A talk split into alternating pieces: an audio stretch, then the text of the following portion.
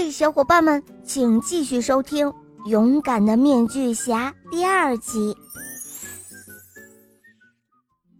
害羞兔带着奔奔风回到了那一片树丛，他们俩小心翼翼的一番观察之后，不禁笑了起来。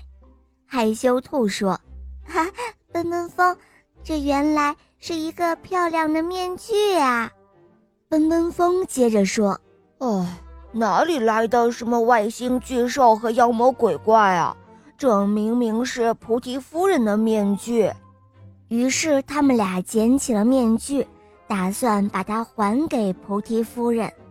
害羞兔想在把面具还给菩提夫人之前，看一看这个面具和自己的魔力绿毯搭不搭。于是他把面具罩在了自己脸上，跟奔奔风说。哇哦，你觉得怎么样？害羞兔的声音从面具里透出来。奔奔风一端详，呃，害羞兔的这身装扮真是不赖。他调皮地说：“哈，这回你成了大怪物了。你的眼睛一眨，让那面具活了起来。”他们俩哈哈大笑。就在这个时候。他们突然听到不远处有人喊救命，原来是小野牛妮妮在呼救。犀牛来来和八哥娜娜正在欺负他。哦，可怜的妮妮啊！害羞兔琢磨着怎么才能够帮助妮妮。看着面具和身上的魔法绿毯，他突然有了一个好主意。只见他戴上了面具。和奔奔风一边发出奇怪的叫声，一边从树丛里猛地跳了出来。犀牛来来和巴哥娜娜被突如其来的恐怖叫声和跟前的怪物吓坏了，他们转身撒腿就跑，只留下小野牛妮妮在原地独自的哭泣。害羞兔摘下了面具。和奔奔风一起走到妮妮面前，妮妮哭得很伤心，因为她的花篮都让来来和娜娜给弄坏了。害羞兔和奔奔风一起动手，帮妮妮修理损坏的花篮。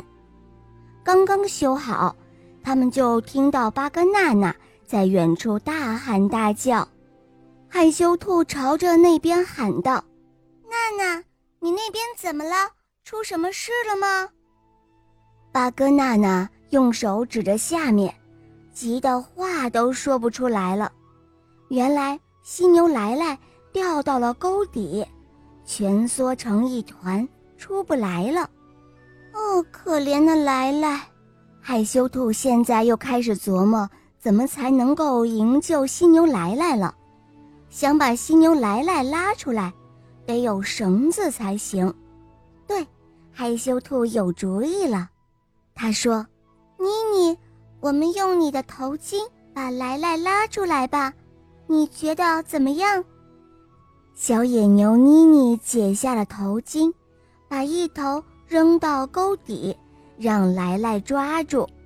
他们三个一起用力，终于把犀牛来来从沟底拉了出来。犀牛来来从沟里上来之后，发现为了救他，妮妮居然献出了自己的头巾。他和八哥娜娜都很惭愧，他们俩向妮妮赔礼道歉，而妮妮也原谅了他们。犀牛来来和八哥娜娜保证，从今以后再也不欺负别人了。三个人重新和好了。害羞兔戴上了面具。披上魔力绿毯，和大家陪着妮妮一起去庙里献上她美丽的花篮。好了，小伙伴们，这个故事呢就讲完了。如果你有故事需要我来讲给你听，或者你想咨询怎样点播故事，可以在公众号搜索“肉包来了”，在那里找到我来告诉我哟。